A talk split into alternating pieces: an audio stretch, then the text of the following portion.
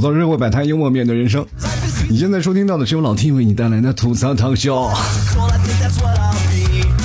这节目开始之前，我非常感谢给老 T 赞助的听众朋友啊！给老 T 赞助节目前三名将会获得本期节目的赞助权，分别是谁呢？是第一名的满小琪，第二名的无言和第三名的全程领袖。本期节目是以上三位听众朋友赞助播出了。如果听众朋友你喜欢老 T 的节目，想给老 T 赞助，也欢迎关注老 T 的微信公众号啊！主播老 T 在微信里搜索就可以看到老 T 的微信公众号了。然后每次老 T 会发一篇文章，文章最下方有个喜欢作者，点击打赏，最多的三位将会获得本期节目的赞助权。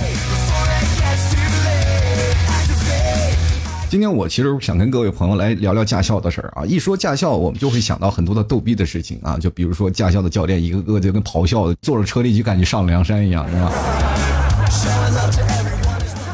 就反正苦大仇深的事儿什么都出现了啊！就是每次我们到了驾校，就总能看到那些小车在那慢慢慢慢在那晃，是吧？在那过杆钻，就回忆起我们曾经考驾校那段时间，真是一个不堪回首的往事啊！每一个教练为什么就是骂人都有八级的水平？我跟你讲，就是老七那个年代是没有被教练骂过的，因为我们的教练直接上手就打你，你知道吗？就是我们那时候教学方式跟现在的教练的教学方式不太一样啊。等一下我会着重去讲我们那时候驾校的一些什么样的事情，还有现在和驾校一些什么样的体制问题。为什么会讲起这期节目？就是前两天我看了一个新闻嘛，就在微博上还进热搜了，就是齐齐哈尔市龙江县公安局龙湾派出所，就破获了一起代替考试的一个案件。当时那个有叫陈某的人啊，他是在考驾照呢前后考了八次科目一都没有通过。想到这儿我就乐了，我说这，哎呀，我心想这哥们儿啊，这可能考驾照真的不适合你。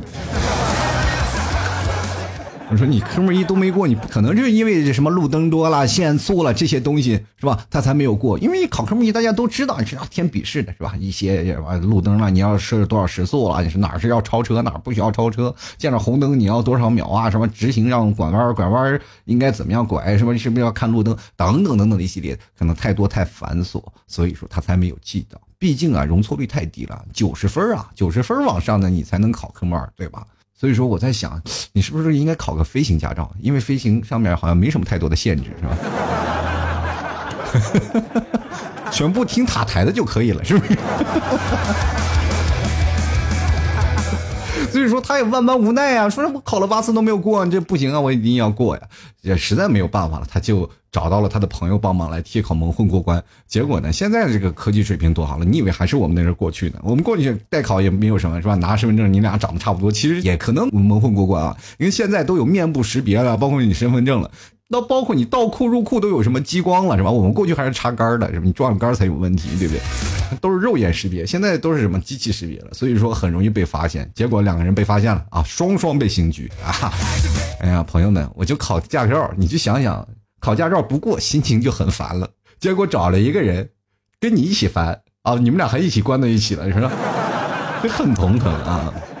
就为什么现在我们说开车，对于很多的人说，哎呀，老天啊，这个好像不太对啊，为什么只是考科目一，他们家会被刑拘呢？我跟你说，这考科目一不过了，未来肯定就是个马路杀手，你把他放出去，未来可能死更多的人。我想很多人在考驾校的时候啊，在驾校学车的时候，肯定都被教练骂过吧？就是天天挨骂，就感觉自己我花了钱，天天找罪受啊，天天让人骂，对吧？我就为什么要考驾照去学车呢？你去想想啊，这可能跟另一种的方式有差不多，就是我们在生病输液的时候，很多人就是把正在输液的手拍照发朋友圈、发微博，是吧？这是为什么呢？就是告诉大家，我们没有放弃治疗。别人都学会开车，为什么我不能啊？对不对？你去想想啊，开车为什么教练会骂你？就是在他们认知范围里啊，就是这件事情非常简单，就是你开不会。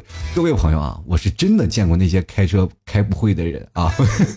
我一开始没有这种理解嘛，就是因为我开车开这么多年，我并没有感觉到说开车还有这么笨的人。就是自从你们替嫂有一次我教他开车，就是因为我那车是手动挡的，而且。你们替嫂开车就是喜欢自动挡嘛，就是他已经是开出来了。但有一次呢，他就说想开我的手动挡，因为手动挡他开不了嘛，就是开了这么长时间自动挡，他就想开手动挡。然后我就教他开手动挡嘛，把我给吓的呀！我 你知道为什么坐在旁边就是没有安全感，就是那种心虚的感觉，就是你拉手刹完全拉不住，但是你旁边还没有副刹车。大家都知道驾校的旁边都有副刹车的，然后所以说你在那里你就会骂他，因为我对他的要求比较高，他本身就会开车的人，就是结果在开手动挡的时候就挂档左右开，哇哇哇，差点就撞到马路上了。反正当时我心吓得不行，就有一次我就专门找了个偏僻的小道，你知道吧？然后就是让他开一个很直来直去的嘛，就一档、二档、三档、四档这样挂就可以了。然后他就开着车挂着，然后看我看前面有一个人，我说刹车刹车刹车，减速减速，我一脚油门就上去了。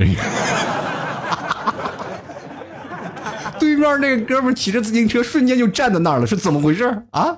我这一辈子我都是积德行善，我没惹过谁，没怨过谁，为什么你这个车是派过来惩罚我的？是不是？哎呀，最后我就给你们替嫂一顿骂呀！这但是我就想想，毕竟是夫妻之间啊，作为男人地位相对来说还是低一点啊。骂完了以后，他开始用各种撒泼理由，然后让我三天没有吃上晚饭啊。其实坐在副驾驶的位置，你就知道教练其实心里啊真的特别不舒服，就是因为你要学习一个非常简单的事情，他就学不会。非常简单的，就是你提早开车有一个最大的毛病，就是什么呀？就是手转轮不转，你知道吧？我这样打方向，然后就手在那里打，然后方向原地不动。我当时我心里都崩溃了，我这。咱们可以用另一种的方式解释，可能有些人，哎呀，这个老七，你这个有些人开车就是这样，没办法。但是我们可以去想想，每个人都是教练啊！你们现在所有听我节目的听众朋友，你们都是教练，但是是在你非常非常非常非常就是熟悉的领域上。咱们用一个最简单的比喻吧，就是比如说一加一等于二这个问题，你知道，我知道，大家都知道，是吧？但是你教你的孩子。啊，一加一等于几？他说四，他说五，他说八，然后这个时候你怎么教都教不会，你是不是会疯狂？你会抓狂，是不是？对不对？还有时候你去想想，你们自己教自己父母玩微信、玩朋友圈、玩购物的时候，你们是不是也很抓狂？这就是相应的一个道理嘛，就是说你在你非常熟悉的范围之内，然后你教他们，你会有一个角色代入啊，你总会认为，哎呀，这可以，确实这个很简单，我给你教你应该怎么样怎么样怎么样。可是对方就是学不会，你就是崩溃，对不对？你看很多的人现在呃去驾校练车啊，一练车的时候，很多的教练都疯了，都是啊，哎呀，你这个你别说了，人家都是来学车的，你是来杀我的，是不是？就是我个别理解驾校那些教练，一开始我不理解。但是后来我理解了，每次坐在副驾驶旁边，一个新手在开车，都感觉自己是在鬼门关上走一遭，是不是？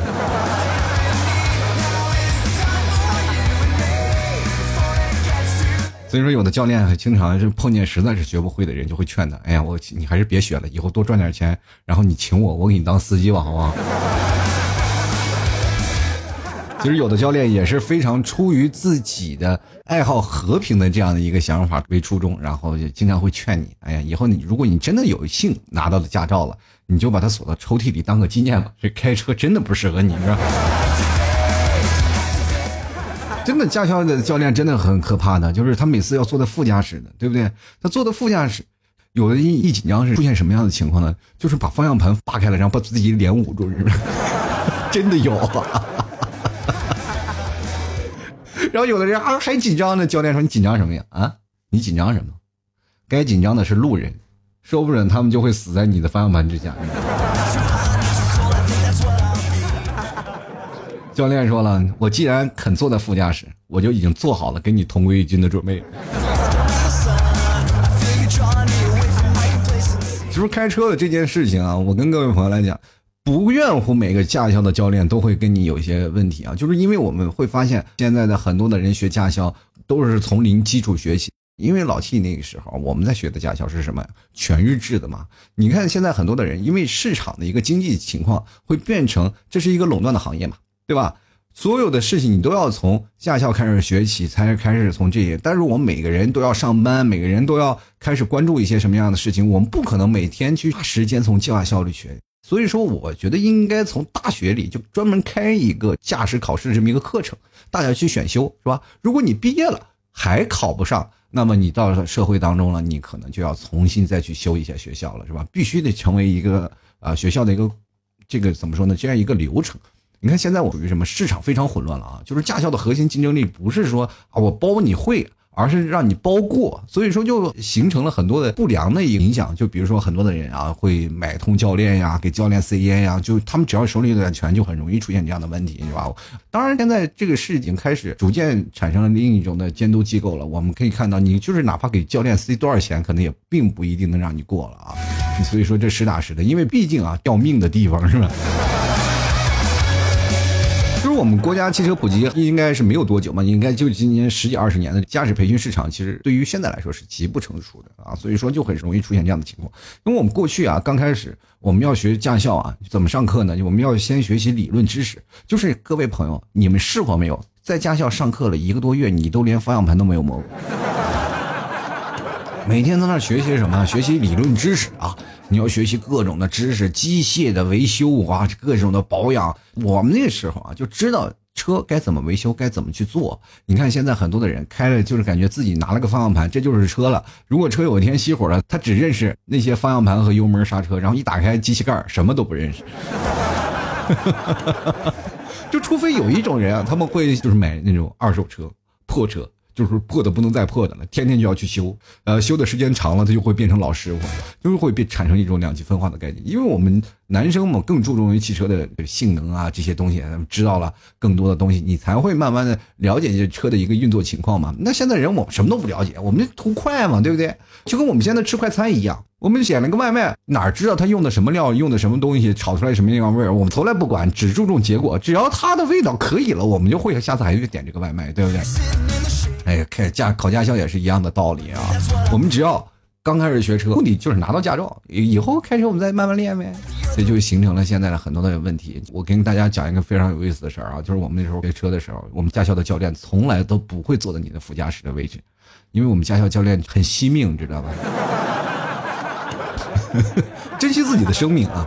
因为我们那时候开车是在驾校里啊，就是我们先学习理论知识，学完了然后再去上车。上车之前我们还不能上啊，还要去模拟机里啊，模拟机在这不断的模拟。然后模拟完了以后呢，我们再上车，上车还不能动，还要在练档位啊。档位练熟了，你所有的档位都要练熟了，你才会允许你开车。但是只是一档嘛，开始先练倒库一库啊这些地方。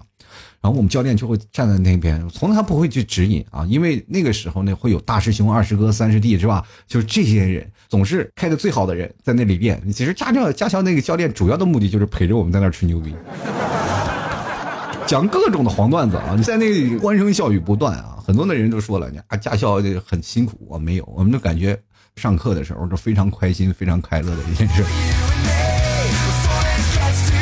但是为什么很多人他不会开车啊？就跟各位朋友来讲，我觉得啊，依照我现在的这个经验来说，很多人不会开车，是因为很多人上车容易紧张嘛。包括你现在车速很慢，对车辆的构造不太了解，而且对场地练习的这个场地也不够熟悉，所导致这些问题啊。你就比如说很多的人啊，这样车灯啊是干什么用的啊？方向盘啊、离合器啊、档位啊这些他都不知道，包括后视镜。我跟各位朋友来讲，我们那时候后视镜都没有。都是前面加装的两个大镜子啊，所以说那个时候全是靠那个回着头去看，因为我们那时候学的是大车啊，老金那时候学的是 B 照啊，就现在也是那个大车本你让给我现在开大车我也能开啊。那个时候从驾校学习开完大车，跟这个驾校的教练然后告别了以后呢，我还要去跟别的老师傅就跟车去训练，就比如说别的师傅跑长途了，你跟着这个师傅去开车跑开大车，然后去跑长途，是吧？那个时候练就的驾驶技巧是现在无可比拟的啊。跟各位朋友来说，现在啊，很多的人其实对路感啊、对方向啊这些都不是很灵敏啊，也不是很敏锐，所以会造成了你开车就不行啊。所以我跟各位朋友来讲讲，就是你怎么样能提高你的驾驶技巧。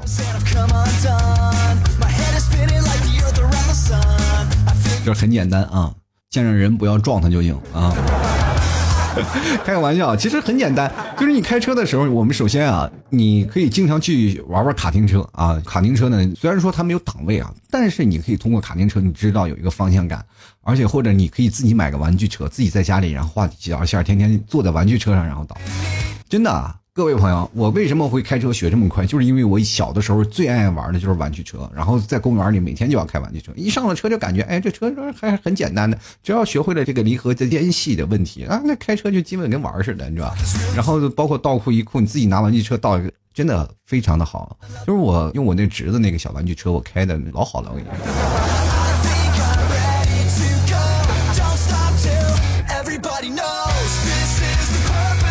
所以说这样的时候呢，就是很多的人开车呢，就会很容易出现问题，包括驾校的教练。现在你从驾校里学会了啊，学会了车，你开始上路了，你基本上骂人的等级能超过八级。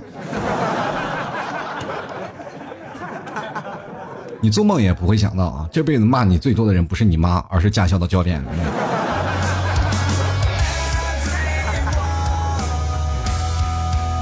是吧？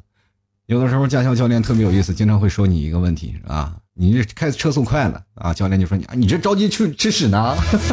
你要车速慢了呢，教练会说，哎呀，你吃屎都抢不到热乎。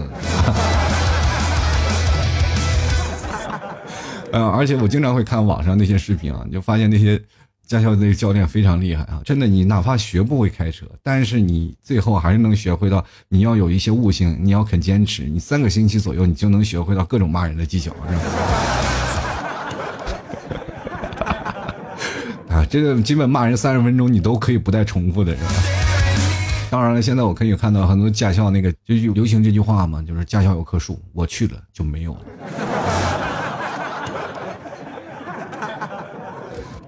然后每次你练车的时候，就教练老师说你就是老是有一种被人追着砍的感觉。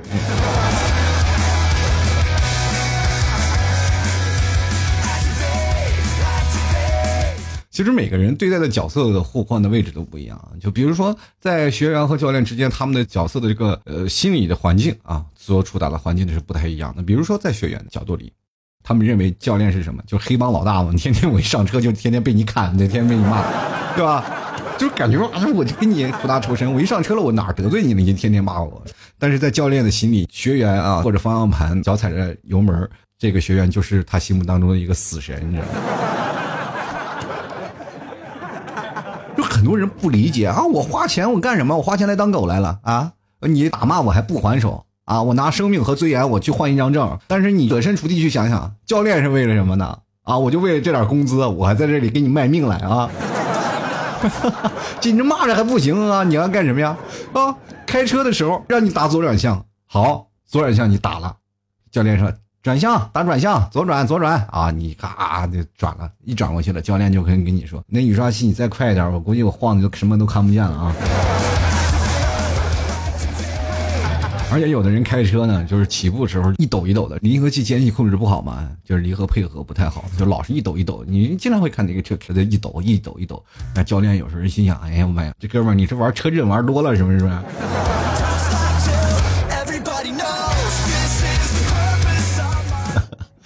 呃，我一个朋友，我说你最近学了车以后，对你人生有什么太大的感官没有？他说：自从我学了车以后，我自己都不敢乱过马路了。我跟你说。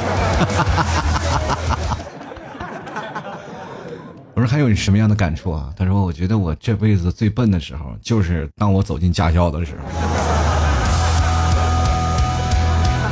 其实我跟各位朋友说啊，很多的朋友其实去驾校学车的时候，都有一种感觉，就是说上车之前都有一种上坟的心情。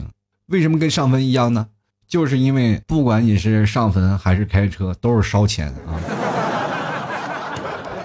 该学学不会啊。所以说，这种的感觉是非常痛苦的。这很多人，我也特别奇怪。我说，开车本来是一件很简单的事儿。我经常会拉顺风车啊，带着一帮人，然后去他的目的地。因为我开车的时候，希望有更多的人跟我交流、去聊天嘛。然后也是不寂寞。然后经常会拉到一些程序员啊，或者拉一些人，他们就是经常坐我的车，我开着车拉他们在路上聊天。然后他们说自己都有车，但是从来不开。我说为什么你不开呀？然后尤其是那些做 IT 的人居多啊，自己有车从来不开。他说开车很累。我说开车累吗？不累呀。开车多动脑呀，多紧张呀！到了公司，紧张的手都抖着。其实对我来说，车已经成为了我的四肢了。然后我不管到哪里，这车就到哪里。然后就感觉开车还是很轻松、挺愉悦的一件事情。自己身体可以随便控制它，他们不一样啊，他们是车控制它啊。再好的性能也挽救不了一个鲜活的生命啊。所以说，开车啊，也得看天分的。但是你要练啊，你要练出来，你会发现开车其实是一件很有意思的事儿。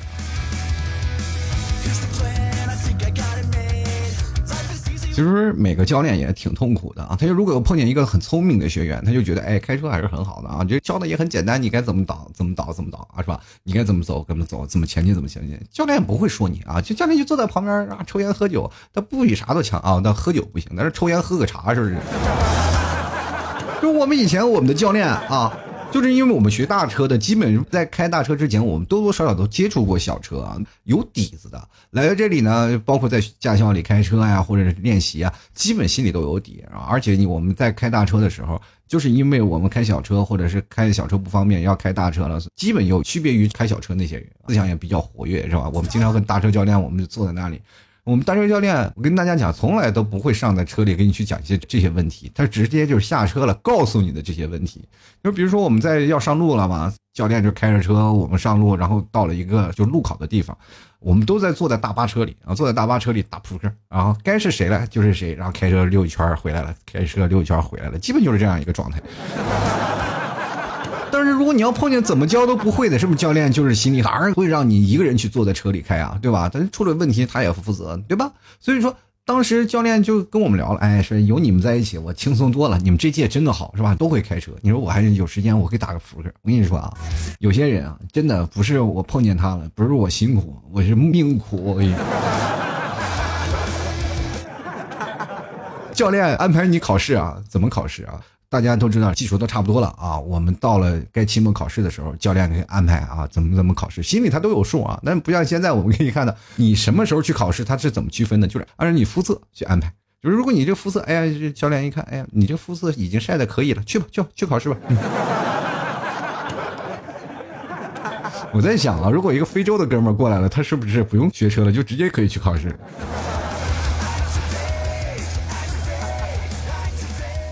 我有一个姐们儿啊，这个姐们儿在我的节目当中出现有太多次了。然后我就跟她说：“我说你学会了驾照，你第一件事是想干什么？”她跟我说：“我想去我以前男朋友的城市，我自己买辆车，我开着这辆车去他以前所在的城市。”我说：“怎么？你想见见他？没有，我想压死他。”所以说，各位朋友啊，我真的友情的提个醒，各位渣男们啊，各位渣男，如果你的前女友学会了驾照，他考过了，请你以后过马路要小心一点啊！别怪我没有提醒你啊！关键还有很多的人啊，真的考试考不过的。就是以前我们考大车的嘛，有一个在考小车的，他是一直在那里学习。那个学校呢是怎么回事呢？你必须得过，你不过不行啊，就必须得在那儿过。不过你就一直在那留守，在那学习，在那留守，在那学习，一批接一批嘛。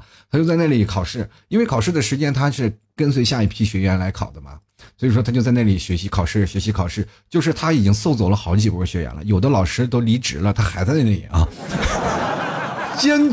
非常坚持在那里啊，然后呢，这个学校校长有些时候都是感觉过意不去了啊，就是哎，你是在我这里啊，就是我们虽然说是包会吧，但是你老是不走，你是哎呀，我就感觉浪费我们的学员，浪费我们的教练。你看，好几个教练都被你气走了。以前都是叫他什么，叫他大师姐，现在都叫他师祖了，你知道吗？然后好多的学员就是跟他说：“哎，师祖啊，你就是咱们能不能加个微信啊？真的聊一聊，就是以后你要开车了以后呢，你上什么牌子跟我们说一下啊？车型啊，车型号，就我们都帮你做个参考嘛。当然师祖也决定，哎，可以可以啊，到时候我一定告诉你。于是乎你在马路上只要看到师祖的车，你就离他远一点啊，就躲着点啊，因为大家都知道知根知底的，这个人开车这不太好，是吧？”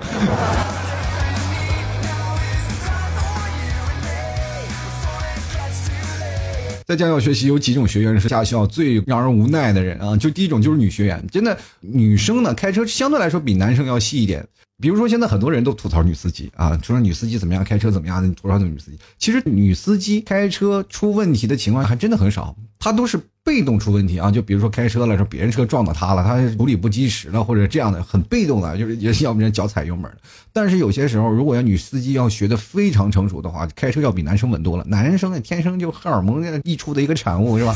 那开车那油门斗气车呀，天天跑呀，天天别呀，就是后面有车就天天摁滴滴啊，其实这些都是男司机所产生的一个弊病。但是女生在学车的时候也真是非常的痛苦啊，就是因为女生天生胆子就比较小嘛，一开车就很容易紧张。而且一紧张就很容易闭上眼睛，这时候教练见了女生闭眼睛就疯了，你知不知道？就真的疯了，反正就有的女生就吧，一开车啊，怎么办啊？他一光在那吼，教练就该疯的快气死了。而且有些时候你知道，比如说有些教练就是骂男生，通常可以下得去嘴，但是对于女生，他骂了以后呢，这个女生呢越骂她越紧张，越骂她越害怕，她反而不行。有些现在教练对女生真的有些抓狂啊，就包括老 T 教女生开车，我都感觉这简直是不是人干的事儿。还有第二种啊，就是那种老学员，就是一般在学校里呢，半年一般都可以拿到驾照了嘛。有的人学习虽然说呃稀稀拉拉的去学习，但是基本半年都能考得过的。但是有一些就不知道是不是智商有问题啊。但是科目一过了以后，又开始科目二，科目二过了又过不了，然后又跟科目三较劲，反正不断的就是跟这科目一较劲，科目二较劲，科目三较劲，反正最后混成了就是老学员。比如说驾校现在不是都打着一个广告嘛，就是包你过啊，包你学会啊，包过反正你就不断的在学校里待着就不走了，你 你老是过不了。就是我们所谓那个师祖啊，就是每个学校里可能都是碰见那几个奇葩，就师祖一直杵在那里就过不去的人啊，教练崩溃了，难以忍受。师祖厉害到什么程度？就是他可以代替教练帮别人去练习，但是他就是考不过，你知道吗？还有一种就是话痨的学员啊，对那个驾校教练比较上心嘛，就是坐在副驾驶那，有的学员一上来就哒哒哒哒跟教练说个不停，但教练自己心里也崩溃啊，完了我这还要交车呢，我还要再跟你聊天，就是他老问东问西的，就不像我们那阵教练，不是我们是话痨，我们的教练就是话痨，我们坐在那里基本就听他吹牛逼，你知道。还有一种呢，就是不听话的学员，其实是让教练最头疼的。他为什么不听话？就因为他学车之前就有些底子，他以前学过车啊，开过车，就是上车了，他自己有自己的习惯，就不听教练的指挥啊，然后老是自以为是啊。这有些时候考试当中不注意细节，就导致很容易挂科。我身边有很多的人是这样的。跟各位朋友来讲，就是如果老 T 开了这么多年车，真的开这么多年车，如果再回去重新考试的话，我应该还是要去驾校去学。我跟各位朋友来讲。当你在驾校学习的理论和你成功在上路完全不是一个概念。为什么很多人刚从驾校出来要贴实习标？你要熟悉的是什么？就现实当中开车的一种逻辑。你要是让我们现在，比如说每个人都自己带自己的小技巧，比如说我开车怎么样怎么样，但是你回到那里啊，就必须是什么？一加一等于二，是吧？二加二等于四，就必须是。一板一眼的去开车，那这让人我们就很崩溃了，对不对？其实我觉得现在开车也有一些问题，就比如说你要倒库入库啊，这些东西就能判定你一个人开车好不好了啊？我就觉得这只是一个停车的问题嘛，对吧？就包括现在很多老司机也不是一把就能打到啊，是吧？有很多的特定的既定因素，对不对？但是你会发现有一个点不一样，就是你出了驾校以后，你会发现这社会当中可能是再也没有那么大的停车位了，是吧？当然，开车还是比较省事儿的。但是从某种角度来讲，这样的来确定你开车一遍过不过，我觉得反而不太科学。啊我反而觉得更多的应该注重在路考上面啊，大家开车的时候应该方便呀，应该怎么样知道开车的一个路程啊、路线呀啊，开车的时候应该注意这些小技巧，而且这些恰恰不是在你驾校当中去学习的。我记得有一次我有个朋友啊，他考试就是因为一个掉头，掉头上好像是方向打的多了啊，就造成了然后不过了。当时我一想，如果按照我的话，我也是那种打小弯然后去那个掉头的呀，也不可能说是。大特大的一个弯掉头，你说现实当中不允许啊，这个不行。你如果你没有学车，要准备去学车的话，买个就玩具车，真的买个玩具车就可以了。比如说你去某宝上去搜两三百块钱那种玩具车，你买回来，然后自己在家里画两条线，对应的这个线，你就从网上就可以搜到停车场的各种的这个线路啊。你就自己拿那个小玩具车，就是左右倒左右倒，充完电去周六日啊就找空的场地你去倒就可以了。你就会发现，等你再去考驾照，那简直是跟玩儿一样啊。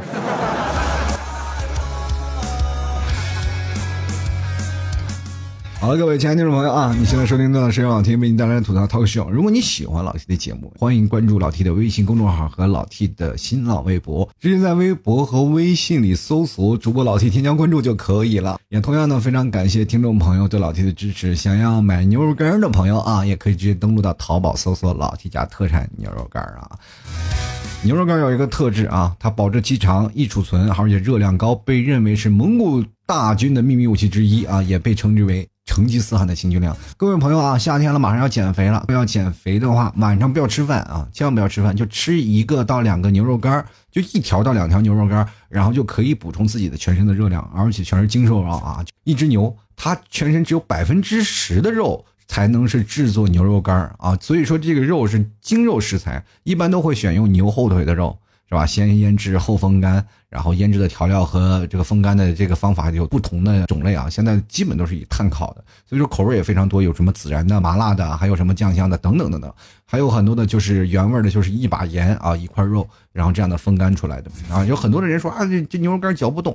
我跟各位朋友来说，牛肉干是一条一条撕着吃的啊。好的牛肉呢？它是什么样的？正宗牛肉干是颜色是呈暗红色还是偏黑的？有一些光泽感的。如果颜色非常艳丽好看的，那可能是有些人工色素的添加的。然后其次呢，就是为什么叫手撕牛肉干？就是你要撕开了，它是能拉出很多细丝儿来的，这就是一个好牛肉干。那么丝儿呢，你就吃那个丝儿，一丝儿一丝儿的吃，不是让你一口一口的嚼啊。如果要是给你一张皮子，就不是说给你块肉，给你一张牛皮让你去嚼，你也嚼不了，是不是？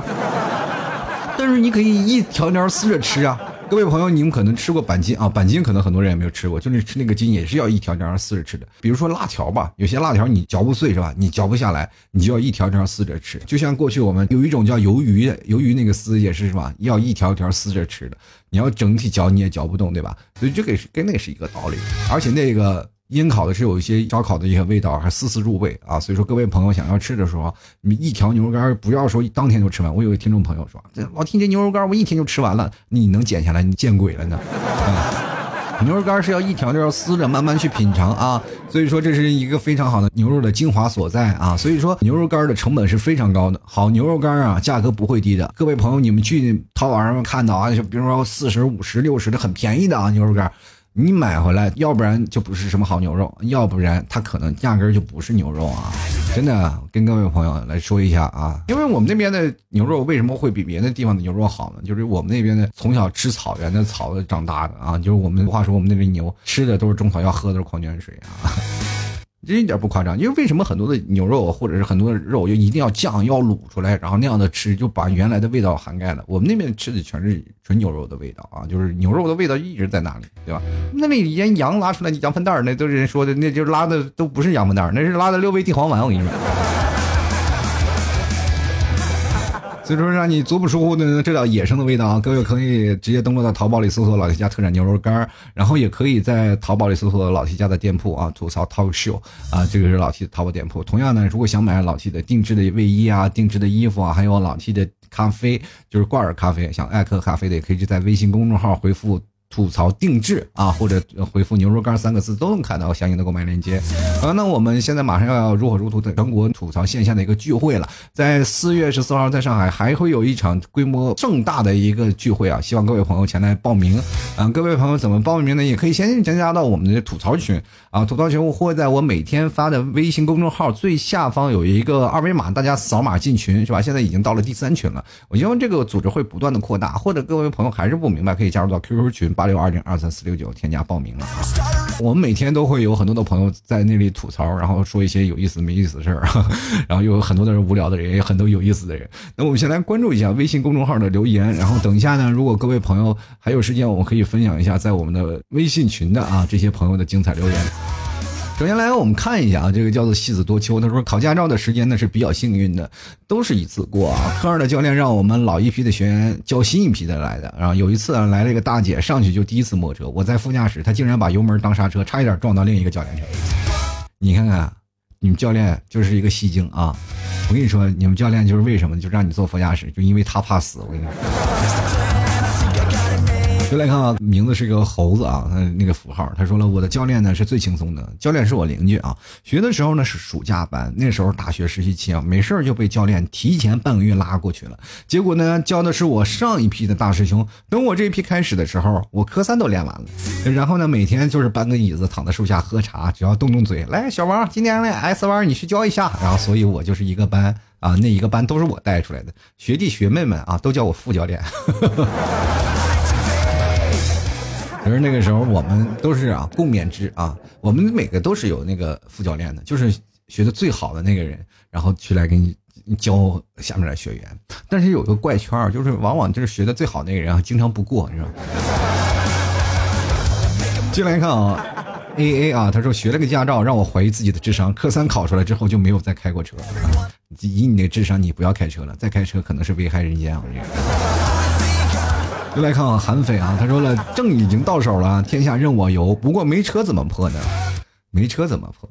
租个车呀，对吧？不行买个玩具车，天下也照样任你游。其实我跟各位朋友来讲啊，就是第一次买车的朋友也不要说说买什么好车，买什么就买个破点二手车。就是你很多人现在工资基本都是一万了，你花两千到三千块钱就能买一辆车，非常破的车。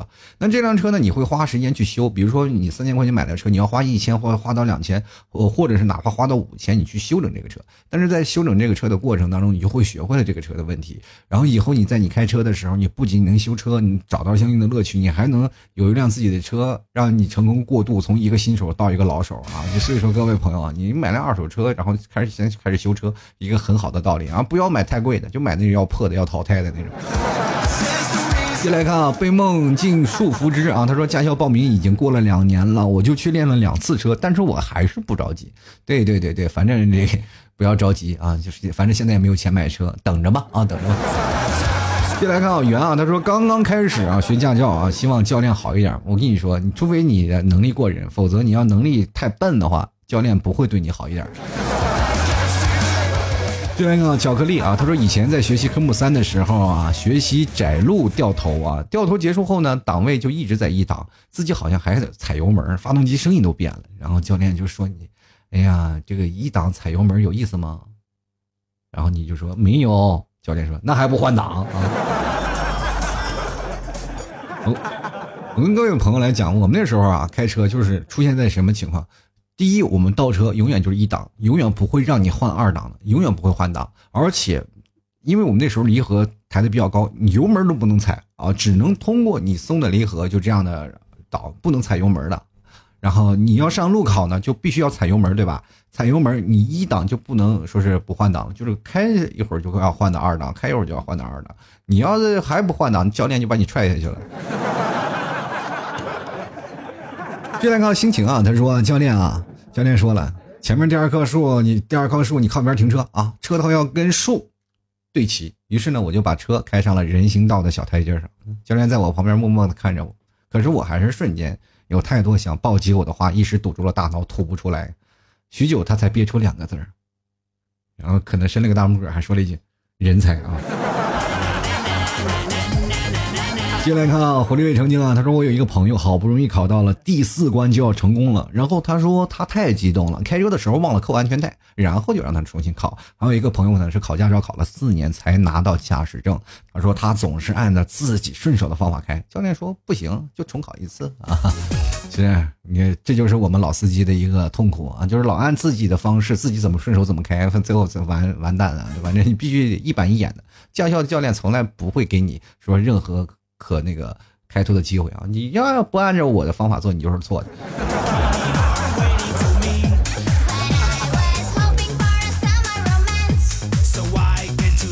就来个 yes 啊，他说真羡慕现在学车的，明码标价，不用给教练买烟买水啊。教练态度还好。九年前我学车，那时候我就会被怕被骂啊，这每次去的都是自己给自己做思想工作。那是你太笨了啊！你要是自己聪明点，天生丽质，你都不需要给教练端茶冻水。是吧？有时候教练别人给教练送的烟酒还能分你点因为你得教别人，对吧？然后接下来他念着倒胚啊，他说提醒一下单身的小伙伴们，练车时候呢，有单身妹子的话呢，练完车不要着急回家找妈妈，多约出去逛逛，因为妹子们练车容易紧张，她也希望你能够帮得住她啊，这个成功率是非常的高哦。别问我是怎么知道的，一般人我不告诉他。这得看命，我跟各位朋友讲，就是因为经常你去开车的时候，碰见这个车里经常是大爷大妈，真的有人啊，就碰见过，就他一个年轻人，剩下的都是在他爸爸妈妈级别的人物。进来看看小星星符号啊，他说这个朋友他没有名字，他是只有一个那个小星星那种符号。他说记得啊。在科啊练科目二的时候呢，有一位学员练车，刚上坡准备下一项 S 弯，谁知道下坡的时候就把油门当刹车了，直接向东墙撞去。后来俩新郎就出来了，哎，墙上还留了个洞。我觉得啊，你们那个学校那个，如果让他开啊，就不应该让他开车，让他开个坦克啊。除非你把那坦克炸了，否则你谁也拦不住他。我跟你讲就来看啊，陈默还有这样告诉我，他说我没有考过驾照啊，就因为我记性不好，感觉科目一快过不了，其他的应该还能过。然后我就想想，你这上学的时候得有多差。只要你肯努力学习，肯定就能过啊！就不要大家说，哎呀，我这科目一过不了。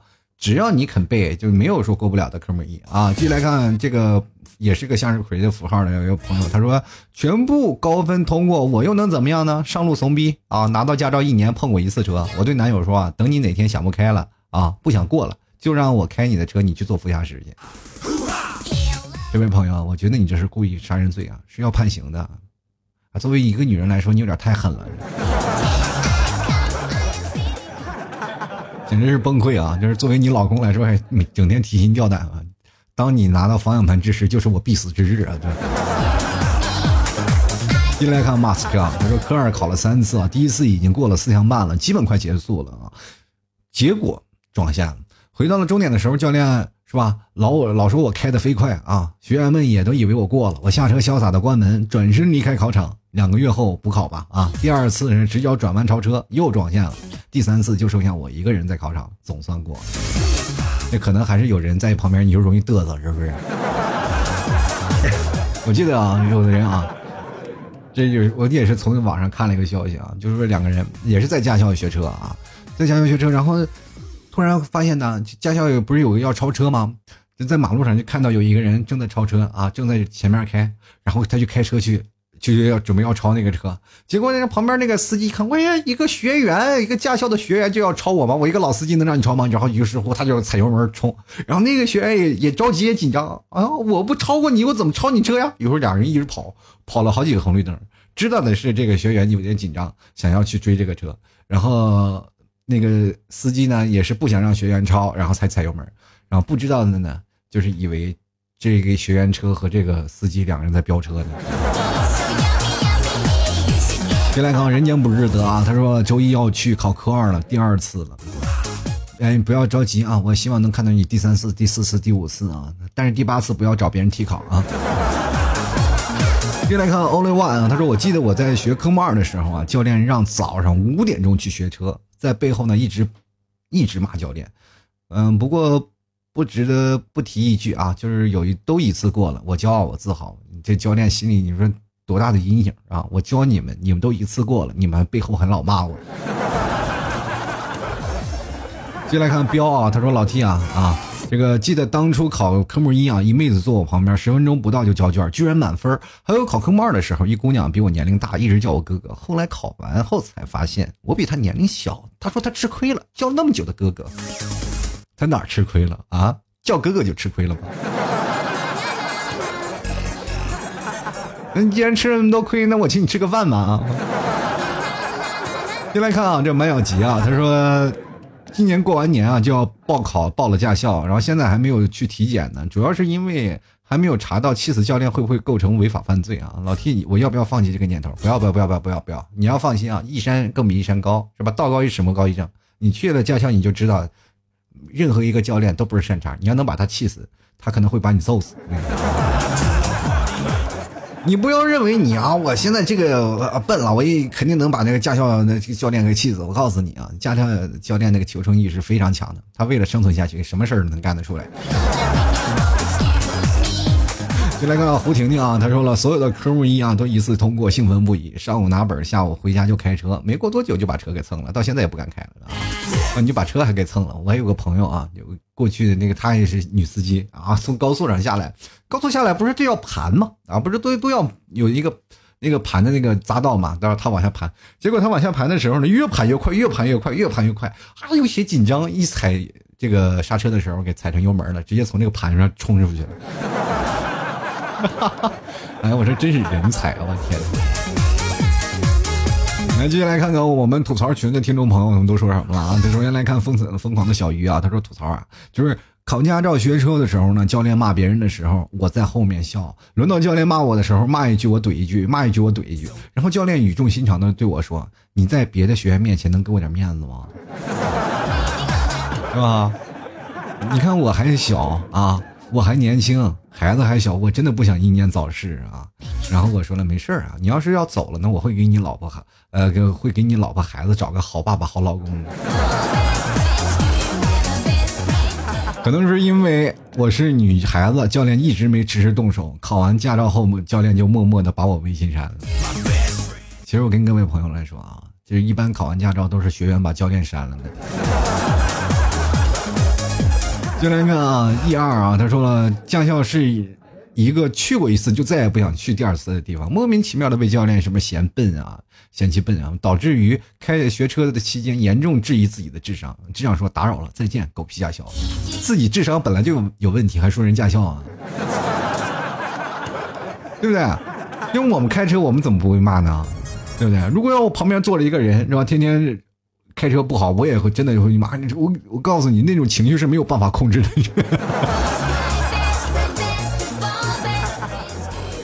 咱们设想一下啊，就是比如说，你拿了一部手机，你教一个旁边一个不会的人打字的人，让他去打字啊，不会让打字的人让他去打字发一条短信，这个时候你应该怎么做呢？给他一部手机，对吧？然后让他打开一个软件，什么不管是微信啊、QQ 啊，然后调出输入法，你让他打，然后他正要打字呀，就下不去那个笔，然后这个时候你说你发你好呀，就打朋友呢一你和好你好啊，对吧？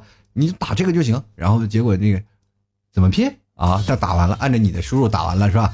哎，找了半天，终于找到了，打完了。接着你让他再打下一句词，他不会了。这个时候你会发现，哦，原来他并不是因为不会摁这个输入法，他是不会拼音。那这个时候你还要教他拼音，对不对？你痛苦不痛苦？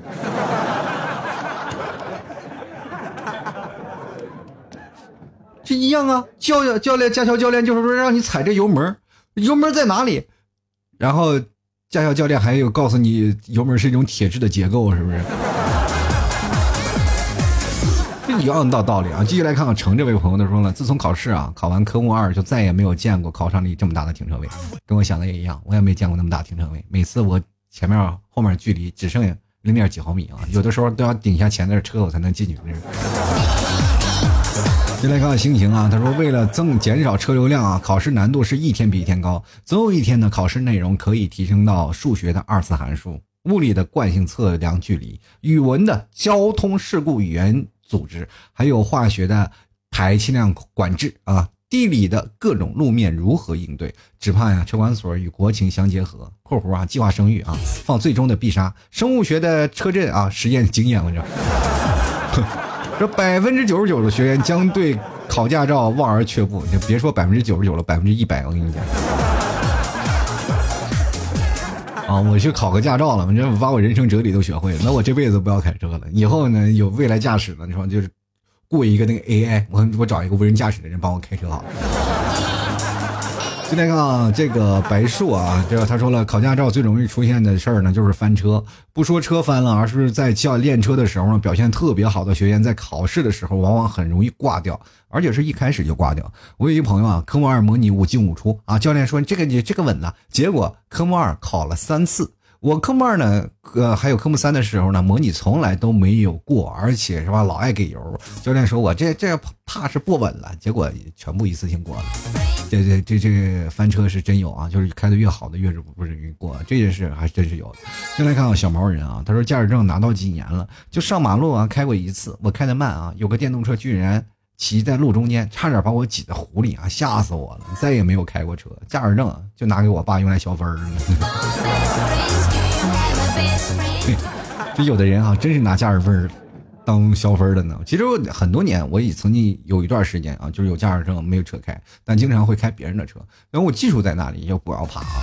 但是我觉得开车是一件很有意思的事情。大家如果要真的当呃谨遵交通法则啊，知道该怎么开，你有一个朋友天天带着你啊，开车怎么样，你也不要开斗气车。我觉得开车还是一个挺有意思的事情。作为男生嘛，男生就不不知道为什么，就很多人就爱开车。开车起来，其实你。对车了解的越多，你愿意开车。比如说有些车的性能啊，或者什么样，女生非常简单，只要车好看就行，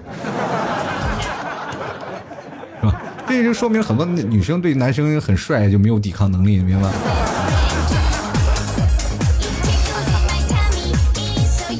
其实我觉得开车并没有像大家想那么困难啊，就就像我跟大家讲的，大家只要想学车的之前呢，就买个玩具车去熟悉熟悉啊，就可能会形成一种观念。很多人说了，开车那怎么办呢？那你开着车，当然玩具车不能上路，对吧？但是你可以自己设置几个障碍突发的情况。还有开车有一种事情叫做什么呢？叫模拟你。当你对事情的东西特别了解了以后，你才会有一种防御性的东西。所以说，像老 T 这种开车就是防御性驾驶。我永远跟前车距离非常的紧啊，紧呃非常的那个有一个安全性的距离，足够让我有一个刹车，而且这个距离是不定的。也就是说，在我反应范围之内啊，就如果你开时间长了，你就知道了前面车大概我多久我能踩下刹车。我这刹车软，刹车硬，对吧？刹车软了我就远一点，刹车硬的话我可以往前跟的。如果在我反应。